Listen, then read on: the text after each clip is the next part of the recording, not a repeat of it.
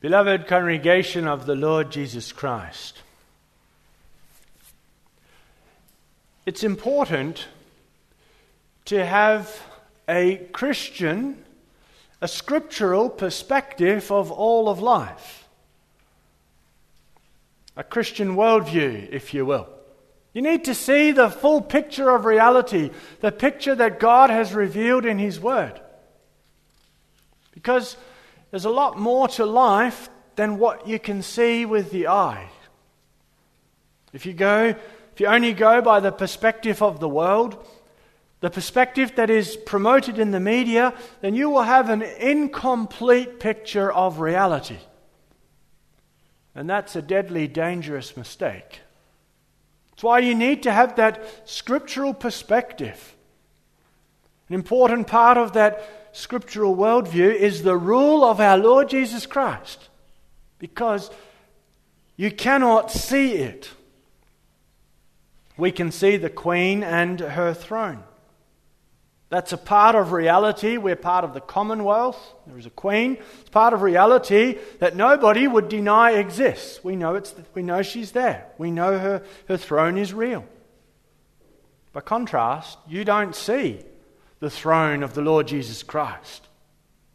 But that doesn't make it any less real. You can only see it by faith. And you have to see it. For if you do not, then you become lost in the midst of a confusing world. I proclaim to you God's word this afternoon under this theme faith clings to what God has revealed in His word. And then, first of all, the first thing that is revealed the Lord Jesus Christ rules from God's right hand, and that is for the benefit of the church. And the Lord Jesus will return in judgment, and that is comforting for the church. So, faith, Lord's Day 19, is part of the section on the Apostles' Creed, what we believe. Faith clings to what God has revealed in His Word. The Lord Jesus Christ rules from God's right hand, and that's for the benefit of the church, our first point. And secondly, the Lord Jesus Christ will return in judgment, and that is comforting for the church. Our second point. First of all, the Lord Jesus Christ rules from God's right hand, and that is comforting. That's for the benefit of the church. So, congregation, the message of the gospel to you is your Savior rules at God's right hand. God did not forget the promises He made to His people in the Old Testament. God promised to David to set up David's seed after him and establish the throne of his kingdom forever. And that promise to David was repeated with more details in the days of Isaiah. To us a child is born, to us a son is given, and the government will be upon his shoulder. Of the increase of his government and peace, there will be no end upon the throne of David and over his kingdom, to order it and establish it with judgment and justice from that time forth forever. It's the promise as it came through Isaiah. What a rich blessing for God's covenant people to be ruled by the great Son of David on a throne that wouldn't just be for a period, but would continue forever. Which is why the angel Gabriel said to Mary about the child that she would bear, He will be great. He will be called the Son of the Highest, and the Lord God will give him the throne of his father David, and he will reign over the house of Jacob forever, and of his kingdom there will be no end. These, congregation, are the promises which God did not forget. And so Jesus Christ, having completed his work on earth, ascended into heaven and sat down at the right hand of God. And that's a position of great honor. The right hand of God. But it's also a position of great dominion. Take your, I invite you to take your Bibles and look at Psalm 110. We sang Psalm 110 before the sermon. Psalm 110, look at Psalm 110 in your, your Bibles. Consider what we read there.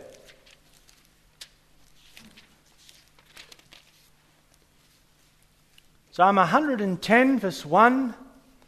You read there at the beginning of the psalm, The Lord said to my Lord, Sit at my right hand till I make your enemies your footstool. And maybe you see the note above that this is a psalm of David. And so David writes this psalm, and when he speaks about the Lord with capital letters in the second word of the psalm, the Lord, that's talking about God. The second Lord in that sentence, the Lord said to my Lord, the second Lord there, only has the L in capitals. God is talking to someone who is David's Lord. And that phrase, my Lord, that's David speaking prophetically about his great son, Jesus Christ. So that first sentence is, the Lord God said to my Lord, to Jesus Christ. And consider the content of what God said to Jesus Christ in this prophecy of David Sit at my right hand till I make your enemies your footstool. And that was a prophecy fulfilled in the ascension of Christ to the Father's right hand. But take note, congregation, his sitting there is not a passive waiting till his enemies are defeated. For the next verse says, verse 2 The Lord shall send the rod of your, that is Jesus Christ, strength out of Zion, rule in the midst of your enemies. That means God will rule through Jesus Christ. Sitting at the right hand of God means sharing in God's rule. As we confess in this Lord's Day, through whom the Father governs all things, Jesus Christ shares in God's rule. And then you straight away see what a glorious exaltation it was for Jesus Christ, born of Mary, for Jesus Christ to be seated at God's right hand. He shares in God's glorious majesty and dominion. God is ruling everything through him. in congregation, the reality is Jesus Christ, the great Son of David, rules from heaven. That's a reality that you cannot see. But you must believe it because God has told us that that's how things are. Your unbelieving neighbors and the unbelievers that you work with, they don't believe that Jesus Christ rules. But He does. And their doubts and unbelief mean they have a skewed picture of reality. The true picture of how things are, the true picture of reality includes a heavenly throne from which Jesus Christ rules. And what does he rule? He's the head of the church, his covenant people to whom he was promised. He rules his church through his word and spirit. But his rule is broader than that. Psalm 110 speaks about him ruling in the midst of your enemies, ruling in the midst of his enemies. Ephesians chapter 1 says he is head over all things. He is the head of the church. He is also head of all things. But do not think that his being head over all things is exactly the same as his being head of the church. The church is called his body. Well, the cosmos is not called his body. There is a very important distinction. He rules the church, his body, with love and care. And that is different from his rule over everything. That awesome rule that takes place also in the midst of his enemies. Now, in Revelation chapter 6, we read about the Lord Jesus Christ uh, as the Lamb opening the scroll of world history. It's like he is the executor of a will. As the will is read out, it is put into effect. In this case, in Revelation 6, as the Lamb opens the scroll, all kinds of events take place, we read in Revelation. There we are given a picture of the kinds of events that make up world history. As the Lamb rules, as he opens the scroll, those events take place under the rule of Jesus Christ, ruling from the Father's right hand. And that's such an important thing to have in mind as you, as you during the day, as you process the daily news. Jesus Christ is in control.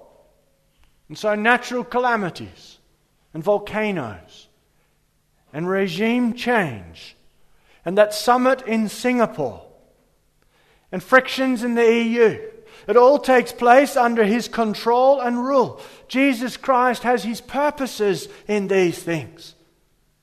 That congregation is an integral part of the news that you cannot ignore. We don't always know exactly what Jesus Christ's purpose is in this or that event that takes place, but you know he's busy using those events to make room for his church. Also, using those events to bring people to see the emptiness of life without the gospel. Just think, for example, of how communism has brought so much spiritual emptiness to the Chinese nation, with the result that today there is in China such a huge hunger for the gospel. The events that make the news are also used by our ruling Savior as he allows the unbelieving society to ripen for judgment. Always keep that in mind. When you take in the news, it's happening under the rule of our Lord Jesus Christ, and He is at work. In congregation, He is head over all things. He's also head over the church. The two are distinct and yet very connected.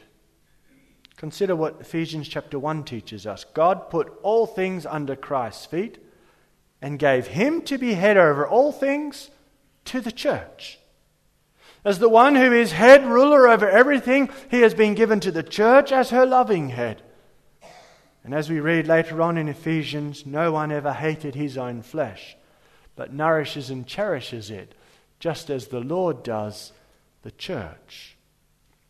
What a comfort for the church that her head is actually the ruler of everything. The church, God's people, they have a privileged place in God's purpose for the cosmos. See then how the glory of Christ, her head, benefits the church. Because her head is ruler of all, the church can be sure she will receive all she needs to grow as the body of Christ. Consider some of the benefits that come to us as church because of the exalted position of our head. By His Holy Spirit, He pours out heavenly gifts on us, His members. He gives office bearers, ministers, and missionaries, elders, and deacons. He uses them to build up the church through their labors of preaching and teaching, their work of visiting and encouraging and admonishing, their supporting and comforting members in difficulties. And the missionaries bring the gospel to the heathen and so work on expanding the church. Congregation, you need to see the office bearers with the eyes of faith. You know the office bearers as men with weaknesses and failings. And that's true. Office bearers are not perfect people. But look at them with the eyes of faith, gifts of the ascended Lord Jesus Christ. He has received such a glorious position in the universe, and he uses that position for the sake of his church. And so, in his wisdom and mercy, he gives men to rule and serve the church in this place. And more, he's pleased to rule the church through them. Office bearers are a visible expression of his rule. He gives us all spiritual gifts. In Acts, we read that God exalted Jesus to his right hand to be Savior, to give repentance to Israel and forgiveness of sins. That amazing gift of repentance, whereby stony, rebellious, stubborn hearts are made to believe in Jesus Christ and submit to his rule and authority, that's a gift from the ascended Christ the forgiveness of sins, that oh so precious gifts for the saints. Despite the accusations of the great accuser, despite the accusations of their own conscience, you are, for Christ's sake, forgiven and declared righteous. Who can bring a charge when Jesus Christ justifies? Who can condemn when he is at the Father's right hand interceding for you? What in all creation can separate you from the love of God in Jesus Christ? He's been exalted far above all principality and power and might and dominion. What a comfort, congregation. That the members of Christ's body have various gifts which are needed for the other for the upbuilding of the rest of the congregation. The gift of leadership, the gift of insight into the scriptures, the gift of being able to give practical help. These gifts are all things which the ascended Lord gives to his church. Congregation, you also need to see each other and the strength that the other members of the congregation have with the eyes of faith. Recognize in each other, in the faith, in the obedience of the other members, in their love, in their particular strengths. Recognize in those things gifts from your ascended Lord.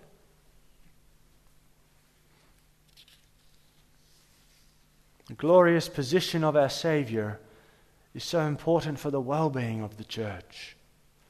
For the church is vulnerable in the midst of the world. She has many enemies, and how they rage against her. Psalm 2 speaks about this hatred. Why do the nations rage and the peoples plot a vain thing? The kings of the earth set themselves, the rulers take counsel together against the Lord and his anointed. This points first of all to the hostility of the heathen nations towards the Lord's anointed, towards King David. For David was no ordinary king. He was the Lord's anointed who ruled the people according to God's law. Through David, the Lord was pleased to establish his own kingdom and rule. There was satanic opposition behind this raging against the Lord's anointed, as we read in Psalm 2. And ultimately, congregation, that opposition against the Lord's anointed was focused on our Lord Jesus Christ. For the church in Acts 4 quotes this psalm when they are threatened not to preach in the name of Jesus Christ. They cry out in prayer as we read in Acts 4 Lord, you are God who made heaven and earth and the sea and all that is in them, who by the mouth of your servant David have said, Why did the nations rage and the people plot vain things? The kings of the earth took their stand, and the rulers were gathered together against the Lord and against his Christ.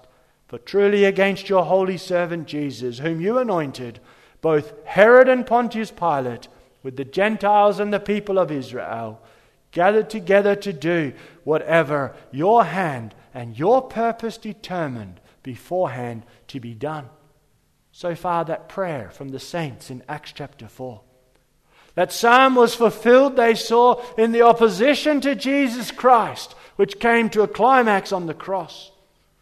An opposition that continued after Christ's ascension as the world persecuted and oppressed and attacks the church that preaches the gospel of the Lord's anointed. That's why it's such a blessing to the church that Jesus Christ has been exalted far above every name that is named. The enemies can rage, but the church is safe under his protection. None can snatch the sheep out of his hand. That's so comforting when the church feels small and oppressed before a hostile world. We can easily be intimidated by the opposition. But the Lord Jesus rules. The future of the church is sure and certain. But there is more to this enmity against the church.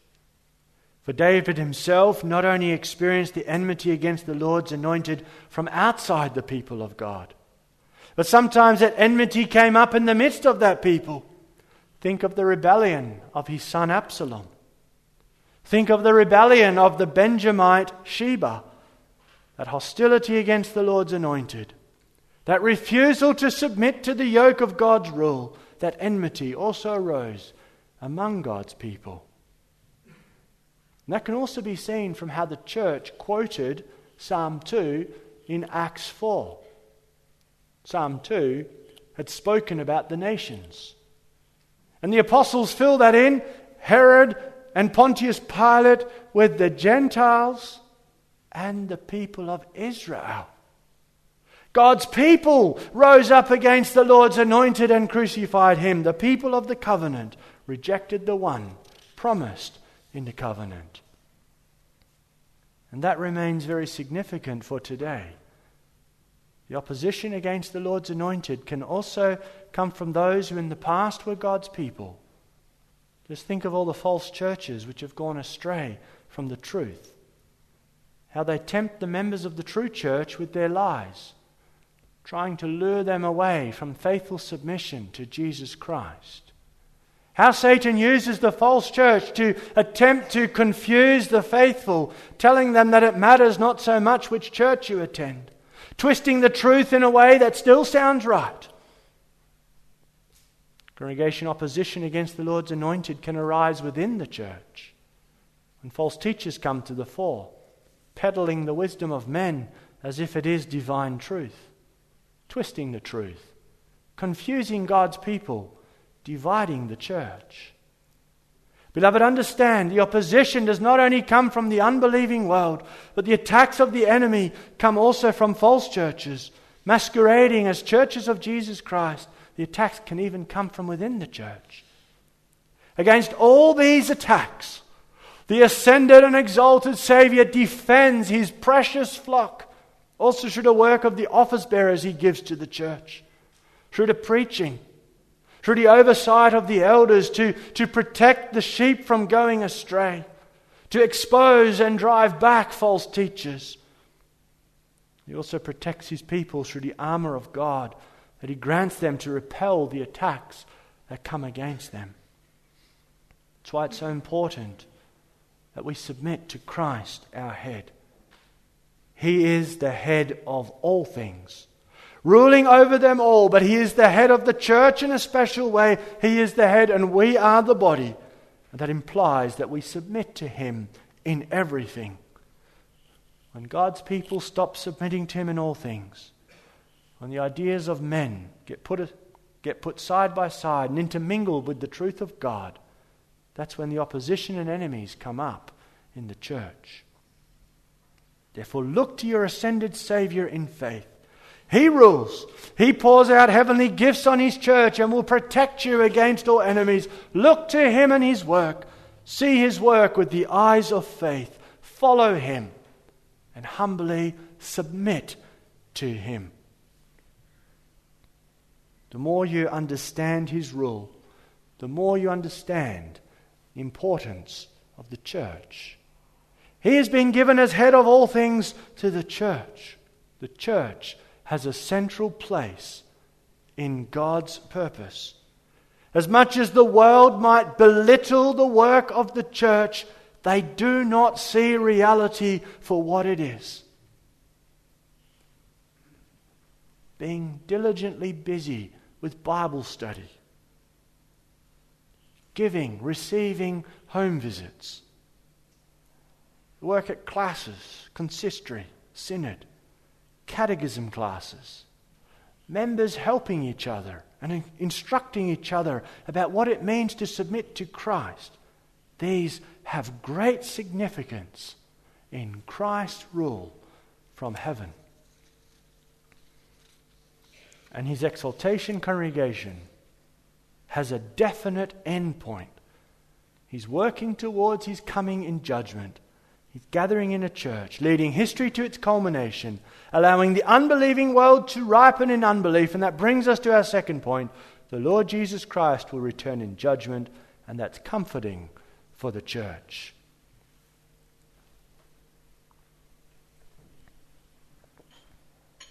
The return of the Lord Jesus was already prophesied in the Old Testament, not in so many words, but it's contained in the prophecies about the day of the Lord. A great day of the Lord would come when he would bring destruction to his enemies and salvation to his people. And although there were some initial fulfillments in the Old Testament, The Old Testament ends still anticipating a great day of the Lord. Think of the words of the prophet Malachi towards the end of the Old Testament.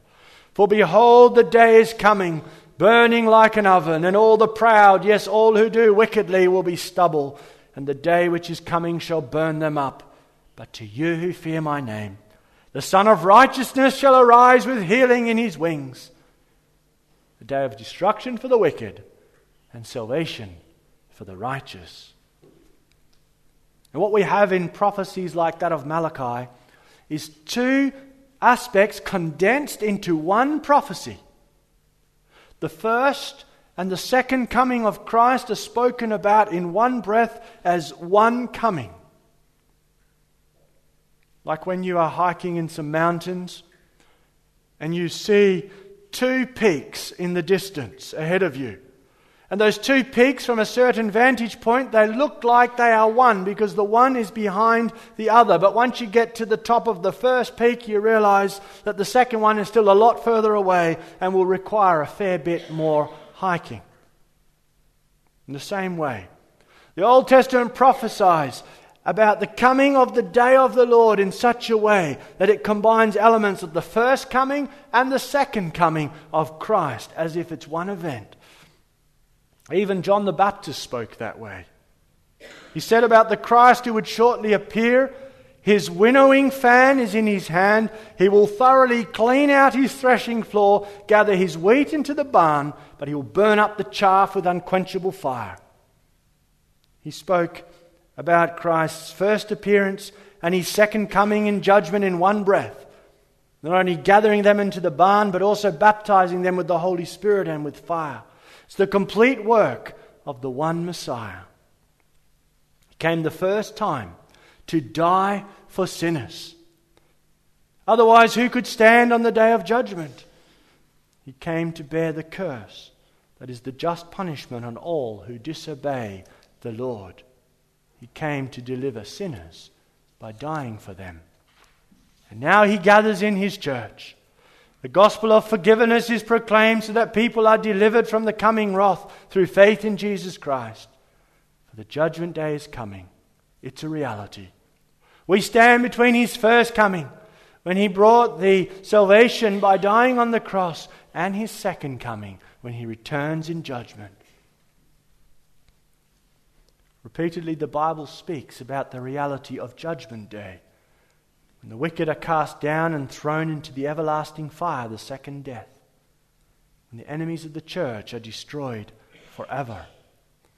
As we read in 2 Thessalonians 1, when the Lord Jesus is revealed from heaven with his mighty angels in flaming fire, taking vengeance on those who do not know God and on those who do not obey the gospel of our Lord Jesus Christ. These shall be punished with everlasting destruction from the presence of the Lord and from the glory of his power when he comes in that day. How the sun's glory will shine on Judgment Day. True man and true God, the mediator, who first came to earth to obtain salvation, who rules and gathers in his church, the Lord's anointed, whom the unbelieving world hates and rebels against. He will appear on the clouds. He will come to bring judgment. He'll come with power and great glory. His enemies will flee before him. They'll be so scared they will cry to the mountains to fall on them. What an awesome day that's going to be. For then justice will be done. All men will have to stand before the judgment seat of God. Now, in the Old Testament, God's people in the days of Amos were warned about too easily looking forward to the day of the Lord. They thought that it would be a good day for them. The enemies would be destroyed, and they would enjoy the salvation and deliverance of the Lord. But they were living in sin and refusing to repent. And thus they were warned that they too would share in the judgment and destruction of that coming day. That warning remains relevant for the New Testament church. We should not just automatically assume that we will be fine on Judgment Day. For it will be a day of terrible destruction and fierce anger. there's only one way to be safe on that day, and that's through faith in Jesus Christ. Only those who believe in Him, who cling to Him, who believe that He is their only salvation, only those will be saved. Those who think that they can live in sin, unconcerned about the coming judgment, are completely wrong. Considering our sins in light of Judgment Day should bother us. Judgment Day is a reality we have to reckon with. But it shouldn't drive us to despair. After all, we're considering our confession about Christ. We confess, I believe in Jesus Christ, who was not only conceived by the Holy Spirit, born of the Virgin Mary, but will also come again to judge the living and the dead. We confess, I believe in him. That means the one who comes back in awesome power and glory and judgment is my Savior. He's the King of Psalm 110, who's also the high priest. He endured God's curse, God's judgment in my place. That there is a judgment day coming is a matter of faith. You have to believe it. Many live as if it's not coming. But it's also a matter of faith that the coming judgment is something to look forward to only by faith. Apart from faith, it can only be a terrifying thing for us sinners. But by faith, we look forward to the return of the one who has already undergone judgment and punishment in our place. And then, congregation, see how encouraging it is that we could celebrate the Lord's Supper today. To be reassured that you really do partake of Jesus Christ that He is your head, who laid down His life for the church, that He died to deliver you from the everlasting judgment, the bread and the wine, signs and seals, that you share in Him. That His suffering and death was in your place for you. The Lord's Supper comforts us. The Saviour who will soon come back is the one who has died for us first to deliver us from the coming wrath. What an awesome day that will be. That all those who have not repented of their opposition against the Lord's anointed and his body will be punished with everlasting judgment. As we read in 2 Thessalonians 1, it's a righteous thing with God to repay with tribulation those who trouble the church.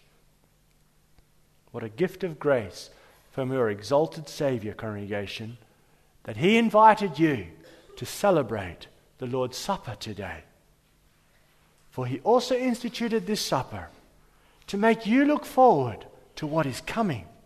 He said he would not drink of the fruit of the vine until that day when he would drink it new with you in the kingdom of his Father.